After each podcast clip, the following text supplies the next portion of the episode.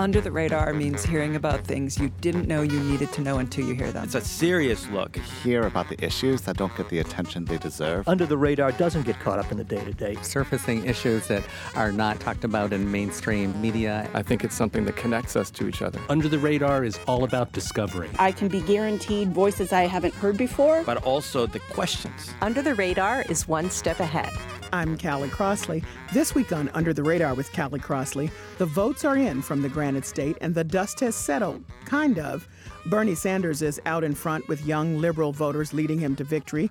Andrew Yang, Michael Bennet, and Deval Patrick threw in the towel, and President Trump secures an historic win for himself. Those are the New Hampshire primary results, but there's more to these stories because, as we know, what happens in New Hampshire impacts the nation. It's our New Hampshire Insiders. Later in the show, in January, Under the Radar debuted brand new theme music to ring in the next decade. We sit down with the artists behind our new sound.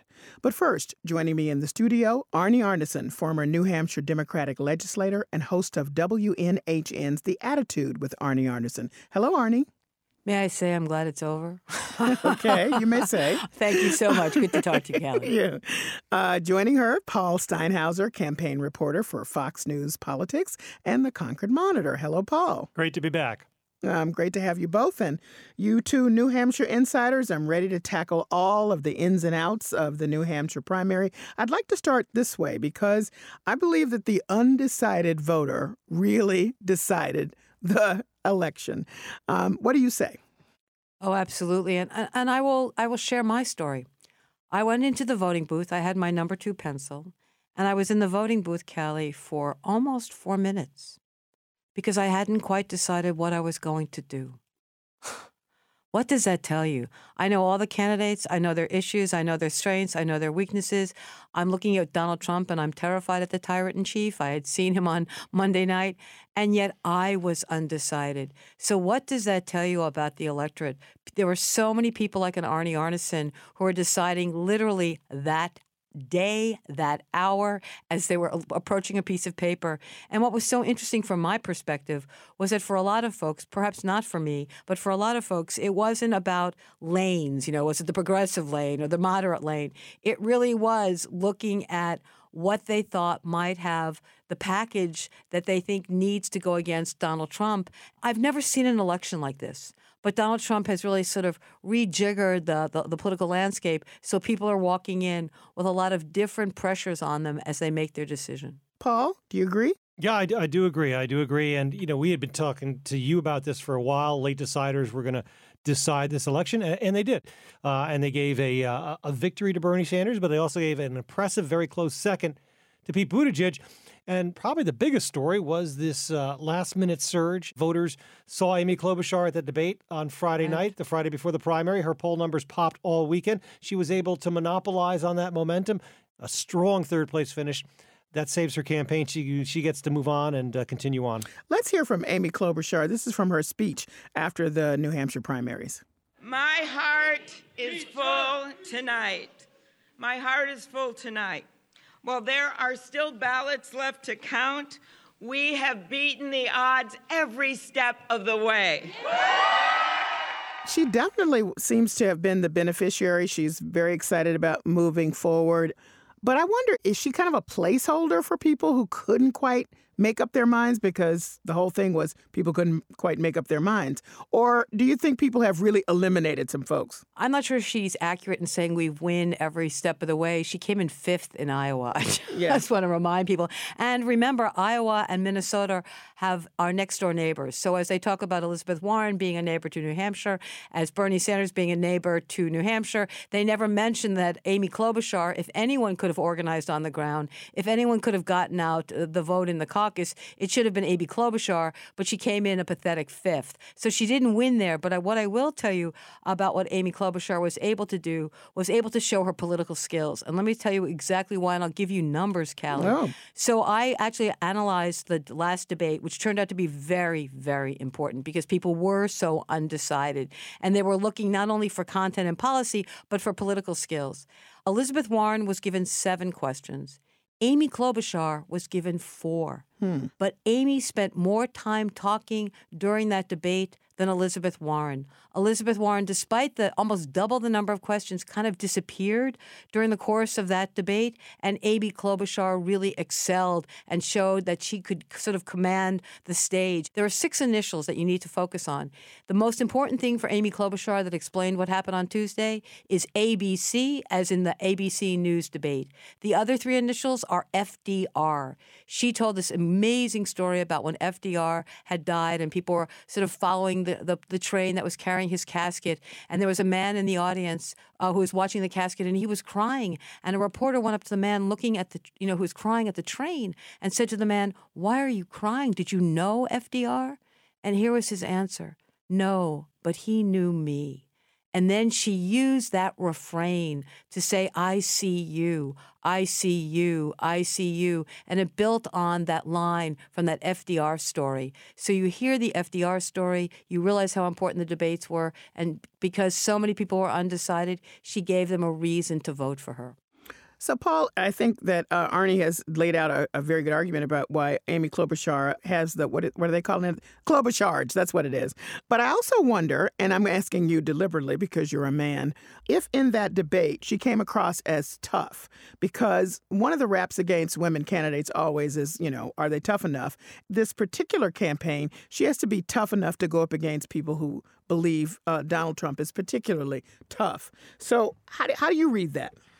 Yeah, she did. She did. And this isn't the first time she's come out tough in debates, but here's the difference with this debate. It was smack right up against a, a primary or a contest. Exactly. All the other debates, not that they weren't important, but they were so far away from when people were actually voting. Even the one in Iowa was a full two weeks before the caucuses. Uh, as for that FDR line, it struck me because I've covered a lot of her events, both in Iowa and here in New Hampshire. She uses that line in every event there's a lot of people who don't go to Amy Klobuchar events. So when exactly. you say that line in prime time at a debate that's much watched just before the primary, then it really rings uh, true. Klobuchar, yes, she comes off as somebody who's a fighter. I think her victory was at the expense to a degree from Pete Buttigieg, but especially the former Vice President Joe Biden. Absolutely. I think a lot of voters in that centrist moderate lane that may have gone originally for Biden went for Klobuchar. Now he's almost on life support as he goes to South Carolina and Nevada and tries to resurrect his campaign. And for people, especially a number of women I know, uh, they were actually debating between Elizabeth Warren and Amy Klobuchar for this reason. Hmm. They wanted a woman to continue to move forward into Super Tuesday. And they were so terrified that there would only be all these sort of older white men running against each other that not only did she perform incredibly well, and for those who had not heard that story, I remember this was the first time for a lot of people, since they might have already been in different camps, to hear it. She needed to deliver a message that would resonate with voters, and she clearly, clearly did. So when you say in different camps, you mean people who were formerly supporting Cory Booker, let's say, or other people who dropped out, Julian Castro. They hadn't been listening to her. They were sort of in their other camps paying attention to those candidates, and now they're trying out different folks. Well, I mean, look, Deval Patrick gave a great speech at the Hundred Club dinner, but he was not on the debate stage. So while you might have liked him, you knew he wasn't going anywhere. So you have to triage your effort. Mm-hmm, you know, mm-hmm. where are you going to go? These are really going to be my choices. What's going to move forward? What do I want to send out of New Hampshire? And what Amy Klobuchar did, not only with that speech, but what she gave you was sort of a sense of authenticity and the idea that she wouldn't forget you when she got elected. I think that's the most important thing. A lot of people were somewhat disillusioned with Barack Obama with this hope and change, and what you saw was that he sort of stabilized what happened on Wall Street. But then when you look at sort of the average folk, it didn't necessarily happen. They still saw a wide gap between rich and poor. You still saw that people really weren't made whole after the economic meltdown, but Wall Street was made whole. And what they were really looking for is someone who will remember them when they get elected. That's Bernie's strength, and to some extent, that's Amy Klobuchar's strength. All right. So Bernie, we know, won. However, it's very close to Pete Buttigieg. So they were they're close enough to have be two delegates apart now at this point. So some question, well, is that really a victory? How's it being read in New Hampshire? It's all about expectations in politics, right? Bernie Sanders met expectations both in Iowa and oh, pretty much in New Hampshire, but he didn't exceed them. That's why he's not the top story. A win is a win, so Bernie Sanders is happy. But you're right; it was it was a closer margin than I think a lot of people in the Bernie Sanders camp had hoped for. Same thing in Iowa as well, where it was basically a draw between him and Buttigieg. Though Sanders continues to tout that he won the popular or the raw vote totals in the Iowa caucuses. But again, uh, you know they're not exceeding expectations. But compared to a lot of the other candidates, the Sanders camp is very happy where they are right now. So, you know, math matters here, and it depends on how you do the math. And one of the reasons why Bernie wanted to make sure those numbers were counted initially in Iowa was that he knew he would win them. So, I'm going to give you something from the New Republic that just came out, uh, I think it was yesterday or today. And uh, what they were looking at is they were listening to the New York Times podcast, The Daily, and The Daily basically suggested that, you know, Bernie only got 26%, and that meant 70% of the vote went to other people. And that's just not fair. And what someone did here was said, okay, let's look at the Warren Sanders camp because they come from the progressive wing of the party. They represent 52% of what showed up, and the Buttigieg, Klobuchar, and Biden represented 35%. So I'm just telling you, it's how you want to cast the story as you move into the next two states, as you move into Super Tuesday. And, you know, what happened with the New York Times was they wanted one number to be out there. When you look at what the New Republic wanted, they wanted another number. I think in the end, we'll see what happens in Arizona, what happens in South Carolina, because that will be very telling whether they definitely have the get out the vote, they have the connection with African Americans in South Carolina, and whether what's happening with unions and Bernie Sanders will hurt him when he tries to do that caucus in uh, Nevada. I agree with Arnie to a degree, though, but Bernie Sanders has a ceiling, and he's getting close to hitting it. But the flip side to that is this. Uh, Joe Biden's argument all along was, I'm the most electable, right? I'm the one that can go up with Donald Trump. Check out uh, Bernie Sanders' electability numbers in the latest polls now coming out this week. They're going up. What I am hearing from a lot of people is about how you add up the wins. And in the end, the numbers seem to be for all the moderates, and that would be including a Michael Bloomberg write in. So there's more moderates. You just gave me a 35% number, but in numbers, if you add up all the moderate candidates, they seem to be way ahead of what people would call the liberal wing of the party, and that would include Bernie. So which way are you all looking at that? Does that make sense to you? I know you said it's how you look at the numbers, but. Let me ask mm-hmm. Paul a question. So, one of the people that really sort of performed incredibly well was Andrew Yang. I mean, he outperformed anything that anybody would sort of even ever have envisioned. I am curious, when you look at Andrew Yang and Tom Steyer, do you consider them the moderate wing of the party? I'm not quite sure that, I mean, Tom Steyer talks about Medicare for all. Tom Steyer talks about a Green New Deal. Tom Steyer talks about a tax on the wealthy. Andrew Yang, with his you know, basic income is not exactly a moderate suggestion. So again, it's even how you frame these candidates. Some of them don't, I think, fit into a, a nice little box. Mm. And that is part of the problem. I would suspect to be more in the progressive wing, but maybe I'm wrong. No, Steyer is definitely a progressive. In my stories, I always introduce him as exactly. the, uh, environmental and progressive advocate, which he, he, is. I mean, he took his wealth and he organized the progressive uh, side and got the vote out in the 2018 midterms. Uh, Yang as well is considered pretty progressive, uh, and a universal basic income exactly. is not a moderate issue. Exactly. And Callie, let's let's just say one last thing about mm-hmm. Andrew Yang. Uh, let's give him credit. He was a, nobody had ever heard of him two years ago when That's he jumped right. in the race. Exactly. He's got a bright future in politics. He just, you know, he didn't have enough to make it this time around, but we'll see Andrew Yang definitely again. Well, let me just say one other thing because I had friends who were at a forum where all the different candidates talked about issues relating to choice. It was like run by Planned Parenthood, whatever. Andrew Yang was the most disappointing in that. And hmm. and again, he was never challenged on that because we were all focusing on the universal basic income and the fact that he's so charming and he came out of nowhere. That some of the women's issues uh, that really I think are very important to a lot of people at that forum, everybody was like, "Whoa!" They were so shocked at some of his answers. So again, that's part of the problem is is that you're the shiny new coin. Do we pay attention to all the other issues? This is an opportunity for candidates to be sort of their tires kicked on everything now. Andrew performed well. I'm not sure he would have been successful if he wanted to be president. But to Paul's point, if he wants a future in this, he had toward the end started introducing his wife, who started talking Very about smart. some of those issues. Yes, and I yes. think that that probably could have worked well for him um, had there been more of that and the two of them together and more mm-hmm. discussion about it and blah, blah, blah. So we'll see. Uh, if you're just tuning in, this is Under the Radar with Callie Crossley. I'm Callie Crossley, and here with me are our New Hampshire insiders, Arnie Arnesen of WNHN and Paul Steinhauser of Fox News Politics and the Concord Monitor. We're discussing the results of the New Hampshire primary and what it means. All right, now, Bernie Sanders, he won. We can argue about which part of the party has more folks in it, but he's calling for unification. So let's take a listen for Bernie calling for unification during his victory speech in New Hampshire. What I can tell you with absolute certainty, and I know I speak for every one of the Democratic candidates, is that no matter who wins, and we certainly hope it's going to be us, we are going to unite together.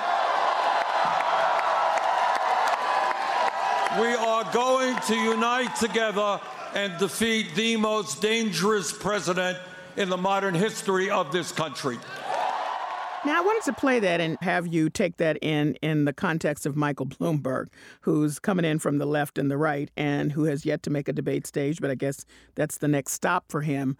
But I think that in this whole thing, people have been trying to find the person that, of course, is going to beat President Trump. But I also think folks really want somebody that they can feel good about coalescing around, no matter who their candidate may have been. And up until a few days ago, maybe Michael Bloomberg was that person. Because remember, this Dixville Notch vote happened after these stop and frisk stuff showed up again. So just getting your take on that where's Michael Bloomberg and the whole unity thing and all of that? I think the candidate that the entire Democratic Party will sort of wrap their arms around and fight to the death is ABT, anyone but Trump. Mm. And that's really where the party is. There's no question. And I'm just going to sort of say something a little bit about Michael Bloomberg and the release of that tapes and some of the other things that have been coming out about Michael Bloomberg. On Thursday of this week, guess what? The black mayor of Houston, Texas, the fourth or fifth largest city in the United States just endorsed Michael Bloomberg. We know the African American mayor of Washington, D.C., endorsed Michael Bloomberg. You saw the African American congresswoman from Georgia endorsed Michael Bloomberg. And I think what is really the interesting calculation for the African American community when it comes to Michael Bloomberg is that they see this incredible racist in chief, and I'll, I'll use numbers because math is helpful. They see him as toxic and 100 when it comes to his level of racism. They may see Michael Bloomberg at around 62 when it comes to his level of racism with stop and frisk and some of the other things that are coming out that he has said about African Americans. And when they're going to make a choice, they are much more afraid of Donald Trump and what another four years of Donald Trump will mean, not only for their community, but for the country as well, that they will tolerate a Bloomberg clearly embrace a Bloomberg over a Donald Trump. And you can ask that of people in Houston, you can ask that of people in Washington, D.C., and now in Georgia, because some of their elected officials are embracing them full throated support of Michael Bloomberg. I, I, think Arnie may be a little optimistic here. I agree with you on the African American angle, Arnie, uh, and Gregory Meeks, another good yes. example. Just just coming out. I'm not saying it's my perspective. No. I'm just saying it's theirs. But, but here's the issue with Bernie Sanders supporters, the Bernie Bros, as you're called. Now, if he doesn't win the nomination, I don't know how if Bloomberg is the nominee. I wonder a lot about about hmm. whether all these Sanders supporters are going to come over and back Bloomberg. This is going to be an issue for them. And I talked to a lot of them up here in New Hampshire, and some of them said, "Well." they're struggling with it. They're definitely struggling oh. with it. They may have not learned their lesson from 2016. They may be sitting it out. Every voter is struggling with this because, as I described it, so if he is able to acquire this uh, nomination the way he acquired his nomination as a Republican for mayor in 2002 in uh, New York City, a very, very blue lefty place, let's remind everyone. So he's accomplished this before. It's not surprising that he might accomplish the Democratic nomination. The question then becomes so, what does this say about democracy? What does this say about the franchise? What what does this say about whether actually votes matter or people matter? Yes, he was able to sort of buy so much ad time and buy the fact that we're exhausted, Callie. That's the thing I think people don't quite appreciate. People are so afraid, they're so exhausted, they know they need to replace Trump. And what uh, Michael Bloomberg does is he says, not a problem. I'll come in and I'll take care of you. So our choice in 2020 in November might be between a destructive despot and a benevolent despot. Hmm, hmm. I mean, that's really hmm. what it is. My question is, does this put democracy, as we've come to think of it, on hiatus for four years? And will he leave after four years and just lay a foundation for a Democrat to actually, you know, win? Or will he do what he did in New York, not only run again, but maybe get rid of term limits like he did in New York City while he was mayor? So there are so many questions out there, but this is what Donald Trump has done to the political landscape. Everything is so unsettled. Nothing in the past is a predictor for the present. And that, I think, is where people are scratching their heads, trying to figure out what works, what sells, and what can defeat Donald Trump. Well, I want to take a listen to Michael Bloomberg responding to the remarks that he made in 2015. So here he is. He's responding to these. They've been heard before, but they've you know, resurfaced again, as I said, about his response to the policy that he instituted about stop and frisk in New York. I don't think those words reflect what uh, how I led the most diverse city in the nation, and uh, I apologized for the uh, practice and the pain that it caused. All right, now I'm one African American, that's really not working for me. so, you know. When did he apologize, Callie? when did he apologize, I- Callie? This I- is most important. Yes, I don't know when he apologized, but that 2020 was it? I think I think either the end of 2019 or 2020, just in time for his you know run for president. That seems like a bedside conversion to me, and it seems one that is completely politically calculated. There has been so much documentation about the failure of stop and frisk. There was even documentation when he was the mayor of New York. He chose to ignore it and he chose to embrace it. So did Donald Trump. I just want everyone to remember. And now that he has said, you know, oh my God, I was wrong, I was wrong. What did it take for him to say that? Running for president. So, Paul, so here's a thing that I didn't get from that. And I think he needs to get a speechwriter. Maybe he can go get Obama's speechwriter. Obama did the speech on race at a critical time in his campaign, and it was very heartfelt and uh, poignant and personal. And I think that's where Michael Bloomberg's going to have to get on this issue. Now, I think Arnie may be right about other people who've come forward to support him to say, listen, I just got to get rid of Trump and I'm just going to swallow hard and, and try to ignore this other stuff. But I don't think that the remarks that he's made so far, even if politically motivated, seem to indicate he understands the harm inflicted by that policy. No, agreed, agreed. And then the latest controversy is his comments from 2008 that were dug up by the Associated Press, where he uh, blamed the loss of redlining, and we all Yeah. know how devastating that was, incredible. for the uh, that spurred on the economic crash of 2008, and that so uh, another racially sensitive, uh, insensitive comment by him now creating lots of waves. So uh, why is this so important? Because the base of the Democratic Party, let's go to the mo- most important part of the Democratic Party, are minority voters from African Americans to Latinos. Uh, and now that the campaign moves on from the two entirely, almost entirely white states to much more diverse electorates, this becomes a much, much bigger issue. Michael is aware of this. I think he met with 20 African American leaders within the faith community to talk about his run for president. He is trying to do the mea culpa thing. But what I think is really interesting is as more and more stuff comes out, is this part of your DNA? Uh, Michael, or is this a Exactly. mistake, Michael, or how are you going to rehabilitate Michael? So may, maybe what he'll do. Let me give you a suggestion. Here's what I think he might do as a result of this. He might take a page from Abraham Lincoln. And what did Abraham Lincoln do? He brought his enemies close. So now the question will be if he decides and does get the nomination, who will be his VP pick? Who will be in his cabinet? Will he be able to say, look, this really shows the new Michael, what I was in the past, forgive me, forgive me, this is who I am, I am enlightened, I wish I could believe it, but that may be how he gets a better speechwriter and maybe he gets to sort of physically show it with the people not only that he surrounds himself with, but the choices that he makes, not only for his VP, but for other members of his cabinet. Yeah, but he has to get there first. So I um, I think he's got to do that, the first part, with an intentionality that doesn't seem to be exhibited at this point. And there can be some high profile uh, endorsements. We can argue about the impact of endorsements. I would say, of all the ones, and they are all very fine people, the one that gives me a little bit of pause to say, hmm, uh, is Lucy McBath from, from Georgia because she lost her son to a situation that's, you know, similar to a stop and frisk kind of uh, scenario. And if she's risen above to try to hear him, you know, I do think that that speaks volumes. But everybody doesn't know her. And I think he has to do a lot more. And by the way, what's wrong with politicians just saying, this is just, I said it. And at the time, I meant it. And I've evolved, if they have. And here's how I've evolved. Give me some specifics. And here's what I would do. But this other trying to, you know, brush it away like, yeah, I said I apologize. I think that's lame. I'm just saying. That's well, one you know, we we, ha- we we haven't been in the conversations that he's been in with African American leaders and what he did with Lucy McBath. You're absolutely right. That should give you pause, Callie, because she did. I mean, this is so personal for her, and that for her to get beyond her grief and her anger, to be honest with you, given the fact that Mi- Michael Bloomberg represents in this conversation, it'll be right now. His consultants and his ads are talking for him. That's who's Yeah. talking for him. What we finally are going to be able to get by Super Tuesday, and if he's in the debates, is we'll get to hear it in his own voice, and you and I get to decide whether he's being authentic or not. Right.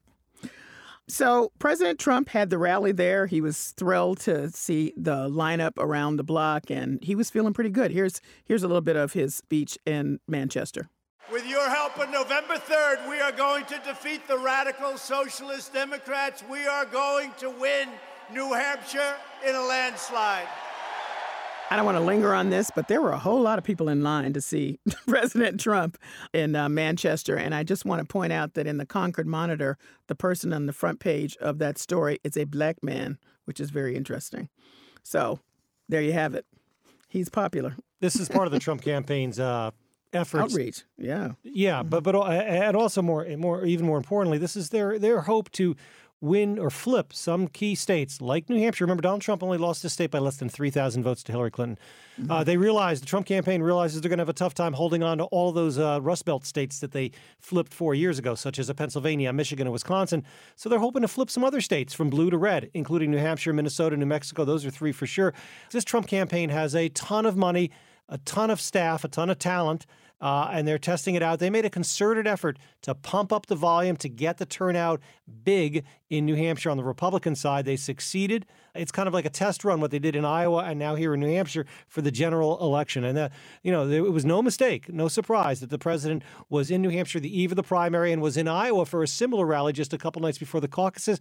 Callie, he's going to be in Nevada, in Las Vegas, a couple of nights ahead of the caucuses there. Exactly. This is a mm. plan they have to keep the president in the White House. You have to remember he's the performance artist in chief. He knows exactly how to that's set the true. stage here, and that's exactly what he did on the night before the primary in Manchester, Cal. You can't even believe it. This is where GBH was. This is where ABC was. This is where uh, he knew exactly where the media was, where all the candidates would want to even have themselves and their surrogates going through, and he made sure it was really hard to get a car there because they were shutting down all the all the roads and highways into Manchester. It was, I mean, it's very calculated and very brilliant. But I, I also want to remind everyone he does have the support, unlike any Republican we've ever seen in history, of about 89 to 92 percent of the Republican base. The fact that he got 129,000 people showing up to vote for him and pull the lever shows that they really said to them, "You need to show your stuff. You need to come out here. We need you." Uh, but also, you've got about about 13 or 14,000 for Bill Weld on the Republican side, and 234,904 Democrats voted. So yes, he did well, but the Republican Party is a shrinking party. The Republican mm-hmm. Party is an old party. The Republican Party is a predominantly white party. And if you're looking where the growth is and where the future is, it is not there. And so Donald Trump needs to make sure that while there still are people alive with a pulse, that he gets those votes. What the Democrats have going for them is that there are so many new people that they can invite into the voting booth. Hmm. All right. So I know no one wants to hear this in New Hampshire, but we got to talk about it, particularly after Iowa. The Iowa debacle really brought up the conversation, I think, in more serious terms than I've heard. You people can disagree with me um, the, about uh, moving New Hampshire from the first primary, or certainly making some changes in the lineup, because, as was said by many and observed by others, listen, you know, you had the first two that aren't very diverse anyway, and then when you have a big mess, as, as happened in Iowa, you really it, things are in chaos um, in terms of people being able to to look to see what direction really is the party going in. Every four years, New Hampshire and Iowa have an extremely tough fight keeping their first in the nation status as the first caucus state and the first uh, primary state. State that fight will be even harder when it gets underway in earnest next year. We've had in the past some presidential candidates criticize New Hampshire for uh, and Iowa for being way too white, uh, a lack of diversity, lack of real representation of, of the country as a whole. I remember Howard Dean back in 2004 making those comments, but this year it seemed even those those criticisms were even louder. Think Julian Castro, who had been, has yes. been slamming New Hampshire uh, during the last month or two of his unsuccessful bid for the White House, and Michael Bloomberg as well. So you add on the debacle in Iowa, which had nothing to do with New Hampshire. In fact, the primary here went extremely smoothly, um, and the turnout here was huge, huge, larger than in 08 or whenever before. But they lump us together. That fight is going to be very, very hard coming up. I mean, the question and, and is, let me just ask this on. question because I think Iowa is is gone as that first uh, stop to pay attention to. So it's either going to be New Hampshire or some other kind of lineup because I just don't believe anybody's going to put that much energy, time, all of that into Iowa anymore. I, I, and I think New Hampshire is willing to throw Iowa under the bus. May be honest with you here. they um, will. They will. They will. I mean, I heard that from Governor Sununu. I mean, I was with him at, at a uplink the other day. I, I, think the problem is, is that when people think about the primary, they think about us as almost a married couple. Iowa, New Hampshire, Iowa, New Hampshire, Iowa, New Hampshire. The question is, is this going to be a divorce? Can you, mm-hmm. you know, get rid of Iowa and not get rid of New Hampshire? And I am going to remind everyone, and this is really important, as you, New Hampshire did a phenomenal job. We got people out. We had the highest turnout ever. We were engaged. We have the muscle when it comes to the primary muscle of making decisions. People truly were undecided, which is not a bad thing. It's not a bad thing. It means they Oh, I agree with you. Right, right. Yeah. So, but I also want to remind everyone New Hampshire is the seventh wealthiest state in the nation. We are the second oldest state in the nation. We are the least church in the nation. We have one of the whitest states in the nation. We have the highest student debt in the nation. We support higher ed and public education with the least amount of state dollars. We had the highest opiate addiction problems, if not second or third, and we're only a population of 1.3, the size of a suburb. So you look at all those things, and they don't necessarily say we should keep the primary. What I think does help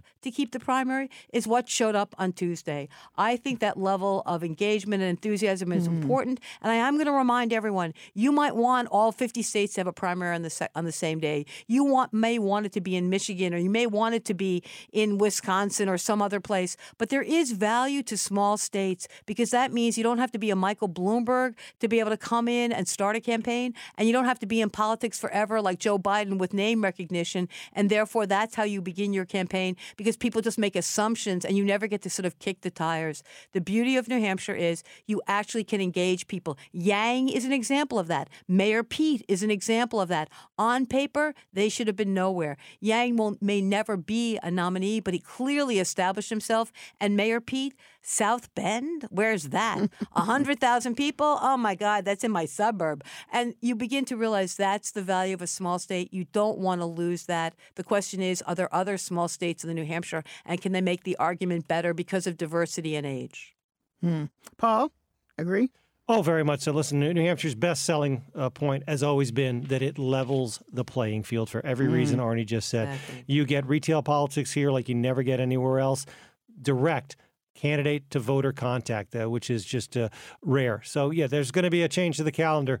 Uh, It's probably, you know, and Iowa may be going, but uh, hopefully New Hampshire keeps its place as the first primary state. And Callie, I was on the ABC News set the other day with uh, Heidi Heitkamp, and I said, My house is the personification of the New Hampshire primary. We have the Al Gore bathroom, the Jimmy Carter uh, bedroom. We have where Bill Clinton put his elbow. We have the Bernie Sanders dining room. I mean, you know, it's just, you can't make it up. And all, I have a plaque over the door where Carter slept.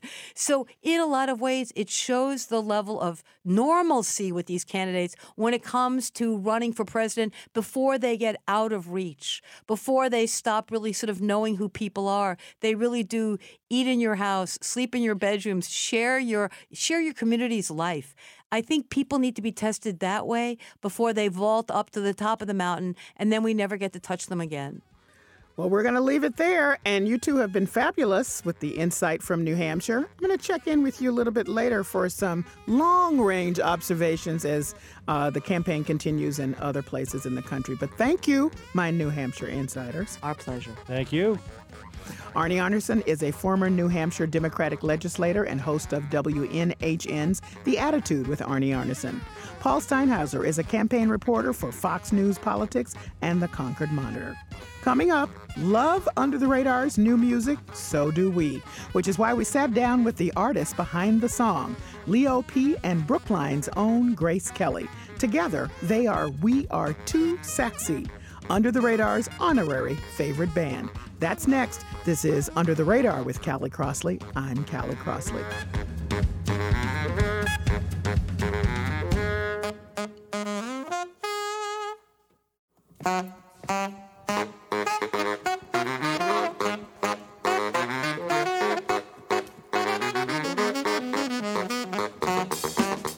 I'm Callie Crossley, and this is Under the Radar with Callie Crossley. And now for the part of the show we call Lagniappe. That's Creole for something extra. If you're a regular listener, you already know that at the beginning of 2020, Under the Radar debuted brand new music. After almost 10 years of the same theme, we wanted to ring in the next decade with a fresh sound. We spent months researching and carefully curating playlists to pick the perfect song. We finally landed on the song Fish and Chips by Grace Kelly and Leo P., which we felt perfectly encapsulated the essence of UTR. Now we're huge fans of Grace and Leo, and we want all of you to get to know them as well. So without further ado, Joining me from the NPR studios in New York City, Grace Kelly, award winning alto saxophonist, singer, and songwriter, originally from Brookline, Massachusetts, and a graduate of Boston's Berklee College of Music. Grace has performed everywhere from Barack Obama's inauguration in 2009 to the Hollywood Bowl. Hello, Grace. Hi, Callie. It's such a pleasure. Big fan. oh, thank you. I'm glad to talk to you. And joining Likewise. me from joining me from WDET in Detroit, Leo Pellegrino, aka Leo P, baritone saxophonist. Originally from Pittsburgh, Leo is a graduate of the Manhattan School of Music. He is a member of the band Too Many Zoos, which has millions of YouTube views, and he's collaborated with Beyonce on her landmark video album Lemonade. Hello, Leo. Hey, happy Sunday night. oh, thank you, you. Together, Grace and Leo make up the collaborative band We Are Too Saxy. So I'm delighted to talk to both of you. We've had such fabulous response to our new theme music, which the two of you created. I'm going to get to the creation of that uh, a bit later in the conversation, but first, a little bit about the two of you. So, Grace, you started performing professionally at the age of 12. My goodness.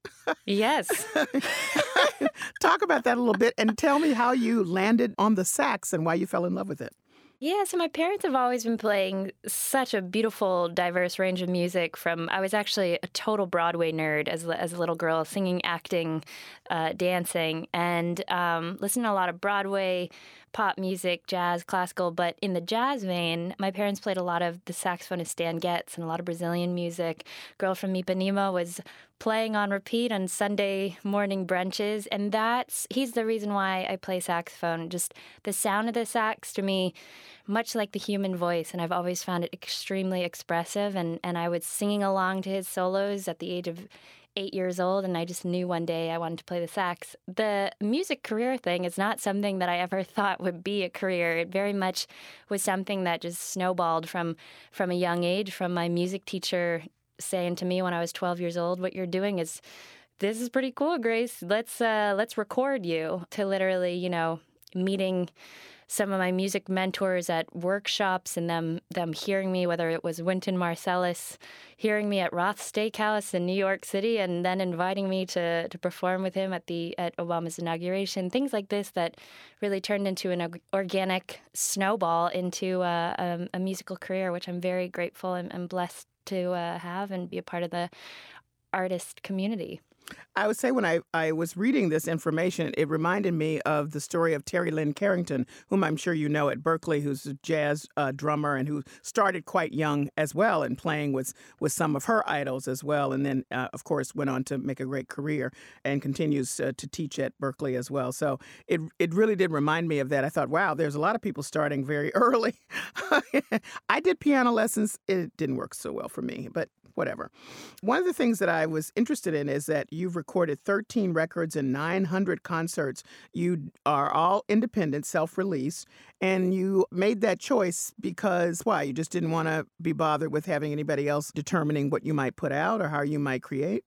So I've been very blessed to be able to to create a career where I, I am able to move forward with all the artistic visions and ideas I have, and um, it's been a beautiful ride to be able to do it as an independent artist. And obviously, as as opportunities come in that align with with my vision forward, then that's something that I think about there then ha- and have that conversation. But in my journey so far, being an independent artist, owning my own music, being able to make the decisions and create the vision of what I'd like the the music and the art to be. That's very important to me, and uh, it's been a great growth thing for me through it. Which that process is something I also very much enjoy. Okay.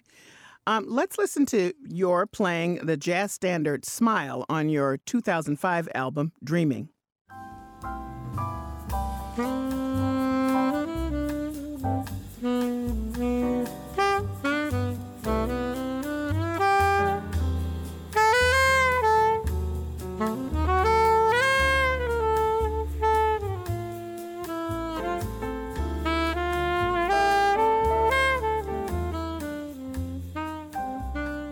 Beautiful. That's oh my God, Kelly, you're taking me back. Oh my God, I'm 12 years old. you that's a- taking me back. I, I love that though. It's still beautiful. So that's what you. wanted. You wanted to hold up. oh my god, that's great. That's my guest, Grace Kelly, playing the jazz standard Smile. She is uh, part of the collaborative band We Are Too Saxy. Uh, both uh, Grace and Leo make up that band, and they created our new theme music called Fish and Chips. So over to you, Leo P. You're co-collaborator in the creating of our theme music, and you have a completely different uh, story in music of how you came up in music. Uh, tell us a little bit about that. Well, basically, I grew up uh, playing the clarinet because my dad plays accordion. Uh, it's traditional in the Pellegrino family to you know play Italian polkas. Um, so I was like performing, you know, around Pittsburgh where I grew up uh, since I was like I don't know 13, 12 or something with my dad. Uh, it was kind of a family band kind of situation. And then I heard John Coltrane, and I thought he was pretty cool. I mean, I basically just wanted to be a rock star, and I felt like guitar, like singing, or I don't know, all that other stuff was like too much of a stretch from clarinet. And I was like, oh, you can play saxophone if you play clarinet like pretty easily. So I don't know. The first sax player I heard was John Coltrane. That I was like, okay, he's cool. He inspired you. Yeah, he inspired me. Mm-hmm. Because I always kind of thought of like, you know, music as part of like me making my image better. Like it wasn't like it's like I love music, but it's more like I want um, you know, just influence the whole building when you walk in it and just change the whole room, the whole vibe. So I was like, I need to figure out a way, a vessel to carry me to that. So it was just kind of like saxophone seemed a lot cooler than clarinet. So I was like, all right, I'll do that. Yeah. How, how old were you? Because we know Grace was 12 when she started, you know, working with music. How old were you when you first played the clarinet and then when you switched over to saxophone? I don't know. I don't. How old are third graders? I don't know. I don't either. Like, what So what no age? help. What I think that's eleven. Is that eleven? Maybe ten. I don't know. Third grade. Okay. Because my mom had a clarinet and it was like brown. It was like really weird. Everyone was like, "You have a brown clarinet." I was like, "Yeah, that's that's right. I have a brown clarinet." So I was like good at that. You know, I was doing like. Um, you know, Mary had a little lamb, but like double time. And everyone was like, "Whoa!" um, so, so yeah. So then I started sax, and then like my mom bought my first tenor sax because because it was like John Coltrane played tenor, so I was like, I'm gonna be a tenor player. Bought my first tenor sax off eBay, and the dude that sold it to my mom was like, and I wish I knew this guy's name. He was really excited about me like learning saxophone and jazz, so he sent like a hundred CDs. Oh my This is when people use CDs. And it was just like John Coltrane, early, late, middle, all this kind of stuff. Like it would, you know, be Zoot Sims, early, Zoot Sims, you know. So I just had like all these uh, awesome just saxophone players to listen to, and those are all the CDs that I had.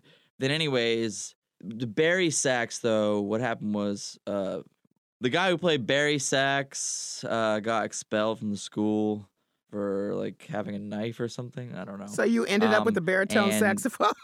so I ended up I went up with the baritone because of that, and then it was like it just became a little addicting to me to get like the head rush of like the low notes because you kind of get like a high when you're like playing the low notes and playing the bari sax became addicting in a way that like I didn't necessarily feel with the other instruments.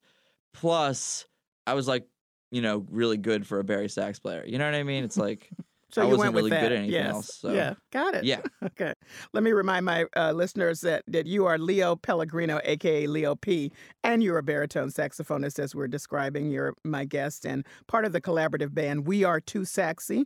And you and Grace Kelly uh, created Fish and Chips, our new theme music. Now, Leo P, I want to take you back uh, to playing in the subway in 2013. Here you are playing with your group Too Many Zoos.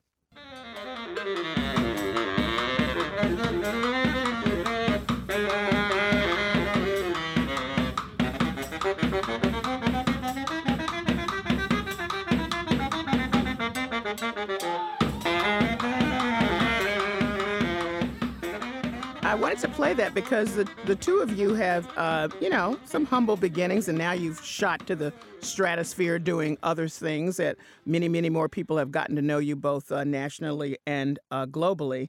And I should tell people that uh, I'm Callie Crossley, and you're listening to Under the Radar with Callie Crossley. And my guests are saxophone players Grace Kelly and Leo P., who together make up the collaborative band We Are Too Saxy. And we're discussing their song, Fish and Chips. We will be discussing it in a moment, which is also Under the Radar's new theme music.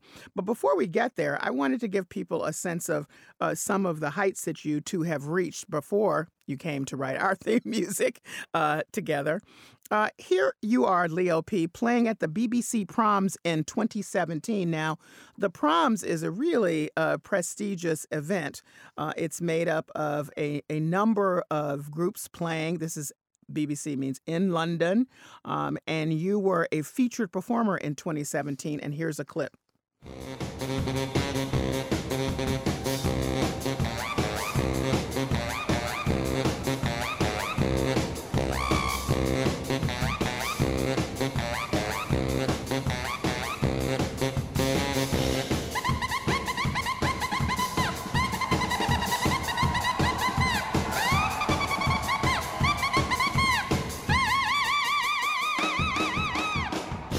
Gotta say, Leo, the whole ensemble was fabulous too. The pink hair with the pink suit, it was Thank pretty. you. It was pretty good. So You know what I'm saying? It's like a vibe. It's like more than like a music thing. You know what I mean? It's It like, is. If you wanted to achieve the pop star look, you achieved the pop star look. I was feeling it all the way, and it was so exciting to see the huge audience and that huge, I say, back up to you, backup band to you while you played. So that was really exciting. all right, Grace Kelly, you've had some really good highs that we should know about. You got to New York playing in the Colbert House Band. That's uh, Stephen Colbert. And you've done that. You've gone to jazz clubs, been part of the music scene. But in 2018, you won the John Lennon Songwriting Contest for a song called Feels Like Home. We want to hear a little bit of this. This is Grace Kelly, Feels Like Home, featuring Elliot Skinner. You feel like home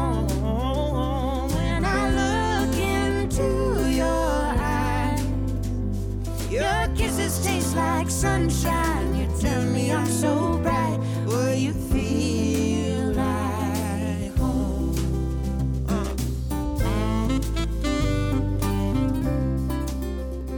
Grace, you won $20,000 for that, but who knew you could sing? I did not until I saw this. wow. Yeah, you know, I actually, my first connection to music was singing. And uh, a lot of people don't know it because at the forefront of my jazz career, you know, the saxophone really took front seat. But my, my first love has always been singing and songwriting and really like storytelling. I mean, as a little girl, I was dancing, I was writing my own skits, I was acting. You just, I would just be alone with the mirror. I didn't even need toys, and I'd kind of make this whole world up. Um, and so, whether I'm singing or playing sax or performing, to me, it's an extension of really storytelling and expression. So, um, actually, since my very first record when I was 12, I always sang and I had songs on every record. But it was an incredible honor and a delight to have this song, which is probably one of my most personal songs to date. I wrote it about my boyfriend and I wrote it in like 30 minutes. It was just really exciting to watch it get this accolade, and, and a lot of people started to find my songwriting and singer side and, and found me online, and they've been sharing the song to their loved one. People have got engaged to the song. I actually Mm. just performed it for someone's first dance at their wedding with Elliot, and it's been incredible to get messages and hear stories from people all around the world that have been finding it online and saying, This is our love song. This is me and my girlfriend. This is me and my wife. This is me and my boyfriend. You know, and this thing, which has always been such a huge part of my expression, songwriting, you know, I've always just done it because I loved it and I felt like I needed to express with melody, with lyrics. It's just another extension of me, but it's been very encouraging to now step into it even more and see the effect that it's had on audiences all over.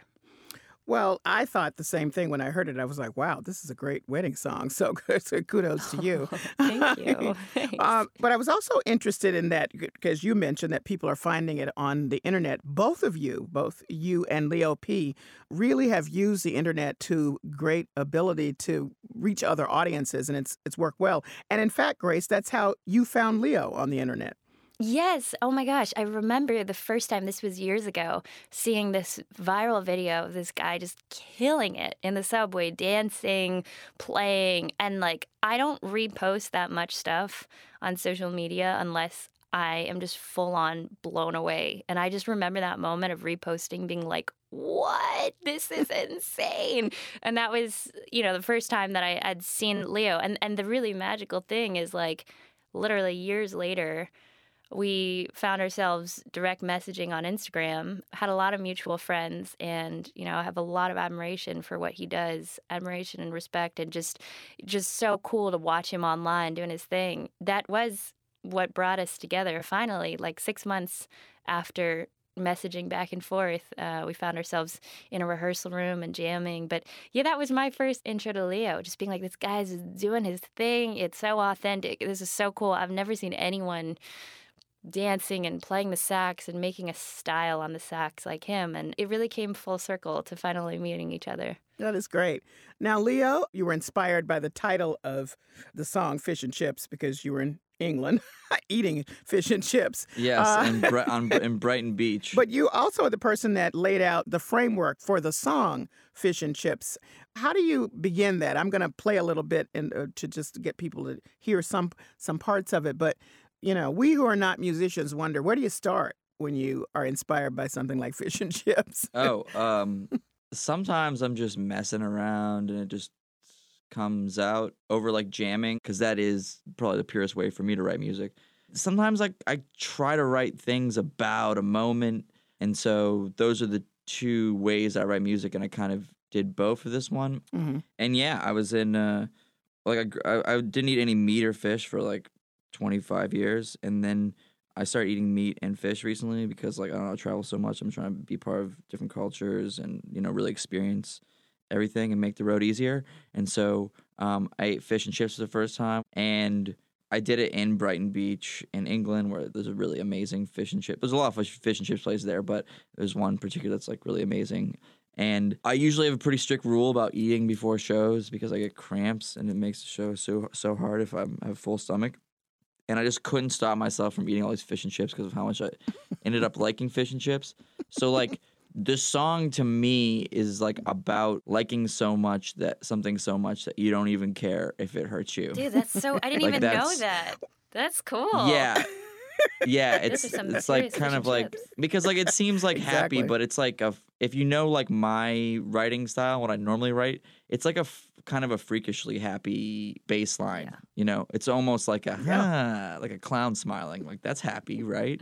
um, but yeah, it was like, man, did I pay for it in that show with the fish and chips? Uh, Well, uh, I love it, and we love it, obviously. And I want to play the intro to Fish and Chips, which is also to our show. And this is the part to our listeners that is fully improvised. Back to your point about messing around Yeah. and the two of you jamming together. So let's take a listen to this improvised first part of Fish and Chips.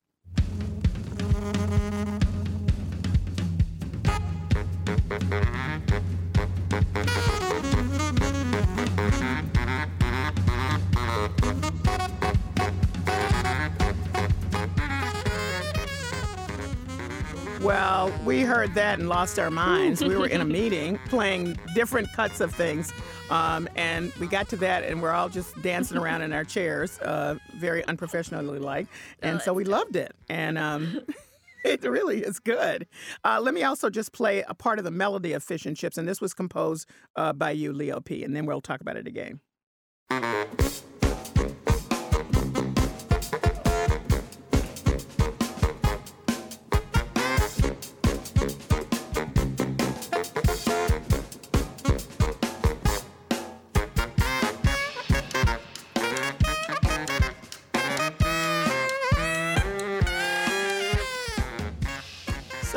Say is that the messing around and the jamming together obviously has paid off because you're now doing some other collaborations and you have done some other collaborations. Any future collaborations planned? Yeah, well, we actually are going to do a couple upcoming shows in Boston, Massachusetts at the Berklee Performance Center um, on March 1st. We Are Too Saxy is going to be special guests with the 8 Bit Big Band, which is an incredible 33 piece video game orchestra playing the best of video game music, but with like awesome big band arrangements.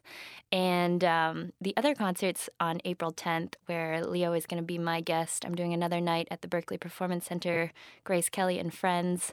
Um, it's going to be my band and special guests. We're going to be doing a live recording. Super stoked to have him.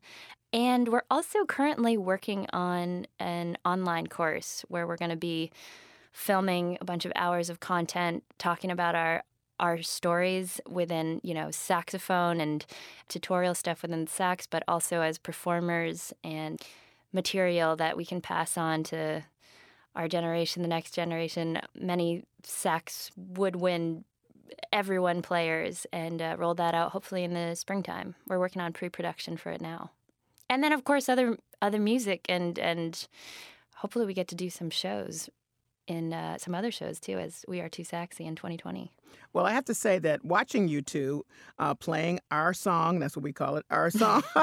Love it. Oh, that's great. was is just I mean it got so many eyeballs and people are so excited and I know you have your individual fan bases and together fan bases and I was quite taken with the fact that the video that you did for our song you only took two takes it's very elaborate uh, kudos to both of you Thank you. Thanks. Leo, feel free to jump in Yeah. here, but I, I'd say that when the two of us come together, we really just go at it in the spontaneous moment. It's usually just like one or two takes. For that session, we didn't rehearse with the band. I mean, maybe we did a one run through, but usually it's the two of us in a room choreographing our stuff together, jamming out, finding stuff that works, and then uh, just going at it live.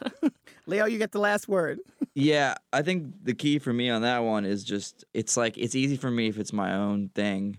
If I'm playing uh, something I wrote or just making it up on the spot or whatever, like I feel really comfortable. well but the two of you yin and yang looks like it's a fabulous collaboration yeah. you Yeah. agree yeah yeah Definitely, I think our personalities complete each other. We do. We have some serious yin and yang going on. well we you complete me, bro.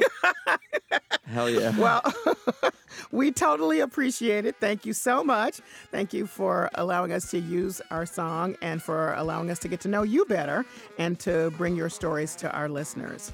So thank you for joining me. Kelly, thank you so much. It's a real pleasure. Thank you. So glad you dig the song.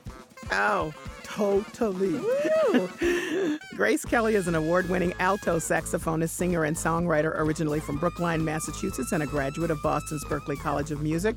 And Leo Pellegrino, known as Leo P., is a baritone saxophonist originally from Pittsburgh. He's a graduate of the Manhattan School of Music and a member of the band Too Many Zoos. Together, Grace and Leo make up the collaboration We Are Too Saxy. Well, that's it for this week's show. We're on the web at WGBH.org news under the radar with Callie Crossley and available for download wherever you get your podcasts. Under the Radar with Callie Crossley is a production of WGBH, produced by Francisca Monahan and engineered by Dave Goodman. Melissa Rosales is our intern. Our theme music is Fish and Chips by We Are Two Saxies, Grace Kelly and Leo P. See you here at 6 p.m. next Sunday. I'm Callie Crossley. Thanks for listening.